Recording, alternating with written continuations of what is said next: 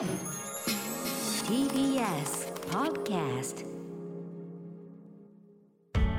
発信型ニュースプロジェクト。TBS ラディオ905-954おぎゅうえちきセッション。米韓合同軍事演習に北朝鮮が連日の抗議談話。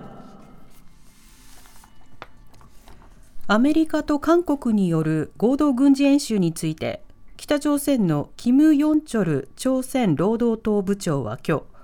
途方もない安保危機に近づいているとする談話を発表しました。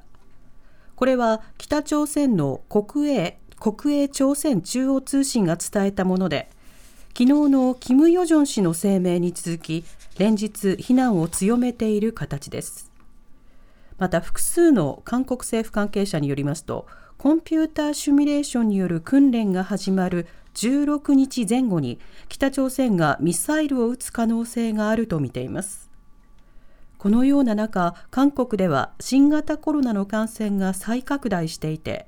昨日の感染者は過去最高の2223人と初めて2000人を超えました。首都圏では私的な集まりを2人に制限する最も厳しい措置が取られていますがワクチン不足や休暇シーズンが重なり感染に歯止めがかかっていません。それでは米韓軍事演習に北朝鮮が抗議など韓国に関するニュースが相次いでいます、はい、韓国在住のジャーナリストでニュースタンス編集長のソ・テキョさんにお話を伺います。ソさんこんにちははい、こんにちは。韓国のそうです。よろしくお願いします。よろしくお願いいたします。はい、よろしくお願いします。ささて、まずあの北朝鮮が米韓軍事演習に抗議をしているわけですけれども、韓国ではこれらに対してどういった反応があるんでしょうか？はい、あの昨日はですね、キム・ジョンウンさんの妹のキム・ヨジョンさんが、そして今日はあのキム・ヨンチョルという韓国の党のですね、あの南北関係の重要なポストにいる人物が、安全保障の危機という言葉を使っています。はい。で今日の場合にはですね特に安全保障の危機を時々刻々と感じさせてやるという警告をしていたのですが、うん、まあ、あのこれはまあ先ほどのあのナレーションにもあったようにあの、まあ、軍事的緊張の高まりなのかというような雰囲気の中でですね、はい、韓国政府は軍事的な緊張の高まりは誰の得にもならないというふうにしています。うん、まあ、ですが、あの専門家たちのあの、まあ、分析を見ると、ですね、はい、やっぱり今はこうまた北朝鮮が口だけこう警告しているっていうふうに見るには、あのそれはあの暗にすぎるというような分析がなされていますうんまあ、実際にその緊張感が高まっていることは間違いないということですか？はい、そういう雰囲気はあります。これあの、南北通信回線復旧したばかりですが、これも遮断ということで、UI の流れというのは、やはりこれは難しいという印象ですか？あのまあ、すぐ今回の一連の動きの中でもう UI の流れが始まったばかりでまたすぐ終わってしまったと見るのはまだあの早急だと思います。うんあのまあ、7月27日に南北の通信回線がまた復旧したんですけども、はい、もうその時点でですね今回の訓練を中止できないっていうのは、北朝鮮も分かってたはずなんですね。えー、でじゃあ、それをあの韓国側がまあ縮小した上でやったとして、じゃあ、これを裏切りだっていうふうにはあの北朝鮮側もそういうそういうあのレトリックは使ってますが、実際そうではないだろうと。じゃあこれは結局、北朝鮮にしてみれば、米韓軍事演習を一つのこう口実にして、ですね自分たちがこう望むものを手に入れる一つのそういう一連の流れの中で、あの通信回線の復旧っていうのをやったと、はい、でその上で、ですねあの北朝鮮側がじゃあ今回、ここまで韓国に強く言うことですべて終わりかというと、やっぱりあのこれは2018年のあの南北対話が進んだ時から同じなんですけども、はい、北朝鮮というのは、このまま今のままでいった場合に自利品になるっていう、その経済的なあの困窮が進んでるわけですね。だからその点を改善せずに、今回の融和のあの姿勢を終わらせるっていうのも考えられないと、うんうん、なので、ですね北朝鮮側も今後、あのまあ、緊張が一旦高まった後に、また対話を呼びかけてくるような、対話に応ずるような、そういう動きも、動きが出てくる可能性もあるというような見方もあるので、まあ、なかなかあの朝鮮半島情勢というのが、ですねやっぱり米韓がいくら呼びかけても、北朝鮮側がそれに応えないことには進まないという図式がずっとあるので、はい、まあ、今後あの、まあ、米中の米中あ米中関係、米中の葛藤の中で北朝鮮の存在感というのも高まっているので、まあ、この今後どうなるか、こうなるっていうふうには言えないんですけれども、このまま何か静かに終わっていくというふうには考えられないということです。なるほどまたそうした中、韓国、今、コロナ感染の再拡大が続いていまして、初の2000人超えということになっています。街の様子、対策などどうでしょうか？あの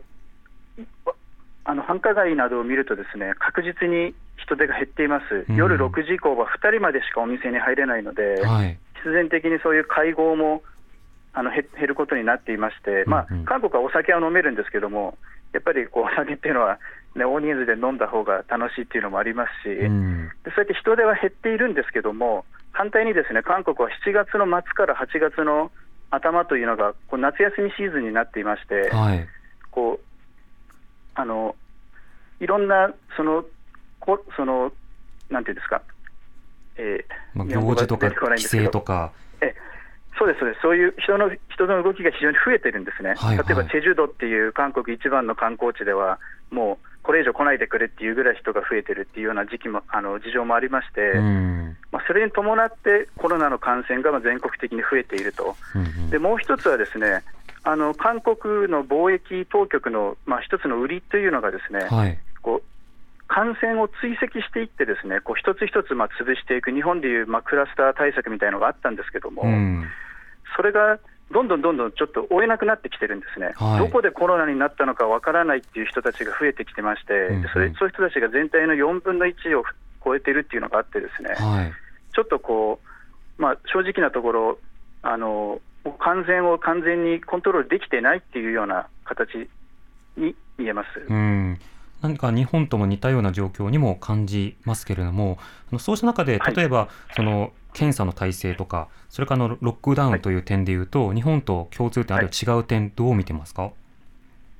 あのもう韓国ではできることは全部やってるんですね、はい、あの今、1段階から4段階 ,4 段階まであるんですけども、首都圏ではもう7月12日からずっと最強の4段階を維持してまして、うん、でこれ以上、これの対策を強めるというのは、本当にロックダウンということになるんですけども、はい、じゃあ、ロックダウンっていうのを、であの貿易あの韓国の貿易当局も、これ、このままでは抑制が難しいというふうに今日認めていまして、これ以上強い措置という形っていうのが現実的にできるのかと、じゃあ、あの不要不急の外出を完全にシャットダウンして、政府があの自営業者とかに補填をしてっていうような形っていうのは、そういうシステムへの移行っていうのが、今のままでは全く想像がつかないので、こうこれ以上どういうふうにやるのかっていうような、非常に対策も頭打ちになっているという状況です。なるほどなるほど、まあ、そうした中であの日本ともこれ関係のあるというか非常にこう深い関わりのあるニュースなんですけれども韓国の MBS テレビで放送された PD 手帳、これの調査報道の番組があの放送されて日本でもネット上などで話題となってます。これそもそもどういった番組でどういった内容だったんでしょうか？はい、あのこれは昨晩放映されたんですけども、はい、韓国の情報機関、国家情報院というところがですね日本の右翼団体、まあ、国家基本問題研究所っていう、うんうん、あのを中心にした右派人士のところにを、まあ、支援していたということなんですね、はい、その支援していた内容というのは、まあ、北朝鮮の重要情報、この国家情報院というのは、まあ、北朝鮮の情報が集中する国の情報機関なので、えー、その集まった情報をその日本の右翼人士、櫻井よし子さんのような右翼人士に提供して、ですね、うん、日本の中でどんどんどんどんこうこう特別な右派団体になるように、はい、こう支援していったってことなんですね。うんうん、でその目的っていうのは、その反共、まあ、反北朝鮮っていうようなところで、まあ、共通の目的を持って日本の右派をこう育てていくということだったんですけども、えー、あのまあ、実際それが今となってはその人たちが韓国の献還、韓国への献還というのを主導する勢力になっているっていう現状もありまして、うん、こうまあ、なかなかこうどういうどういう見方をすればいいのかっていうのがまあ難しい番組だったんですけども、えー、とにかく昨日の番組の一番重要なところは、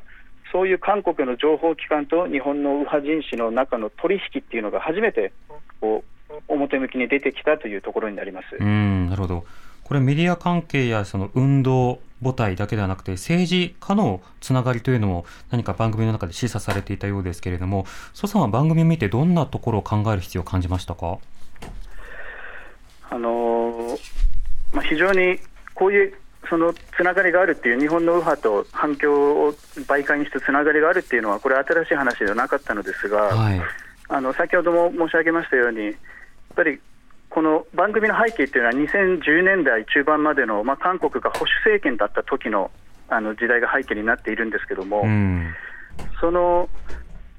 そういう韓国側にとっては自分たちの反響という立場で味方だと思ってた人たちがですね、はい、今では韓国批判の急先鋒、最先鋒になっている状況というのを見ますと、えー、あの結果としてこれ利用されたのは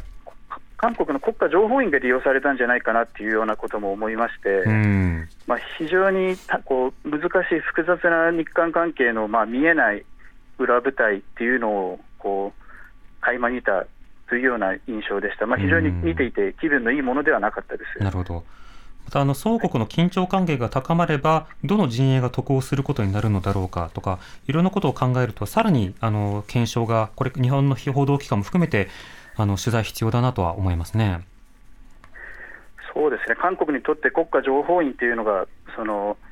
もともとは北朝鮮の脅威から韓国を守るためというふうな、まあ、建前で作られたのですが、実際問題は国民を監視したり、ですね、えー、保守政権の都合のいいようにこういろんな犯罪をでっち上げたり、ですねそういう部分もこう指摘されているので、うん、この国家情報院というのが韓国にとって一体どんな役割なのかというのをですね、えー、韓国社会では昨日の番組がその問題を問いかけるような大きなあのきっかけになっています。うんうんまあ、当然、名指しをされた日本の関係者がどう応答するのかということも、まあ、注目必要だと思いますし、またこうしたようなその政治とそれから国家を超えたような情報工作という可能性については、これ、どの国も含めて、でも特に日韓関係の緊張の背景にあったのかということを考えると、どこまで人為的に作られたのかなども、これ、考えさせられますよね。そうですね、こういうところにこう一般の社会の人たちがまあ操られて、先導されていっているっていうのが、非常にこううすら寒いというか、うん、あの非常にこう気分が悪いっていうのは感じます。わ、うん、かりました。蘇さんありがとうございました。はい。ありがとうございました。はい、えー、ニュースタンス編集長の宋テギョさんにお話を伺いました。まあ、どの話も検証と、そしてあの、よその国の話みたいな話ではなくて、比較と自分たちがどうするのかということを考えさせられるお話ばかりでした。荻上チキセッション TBS ラディオ905-954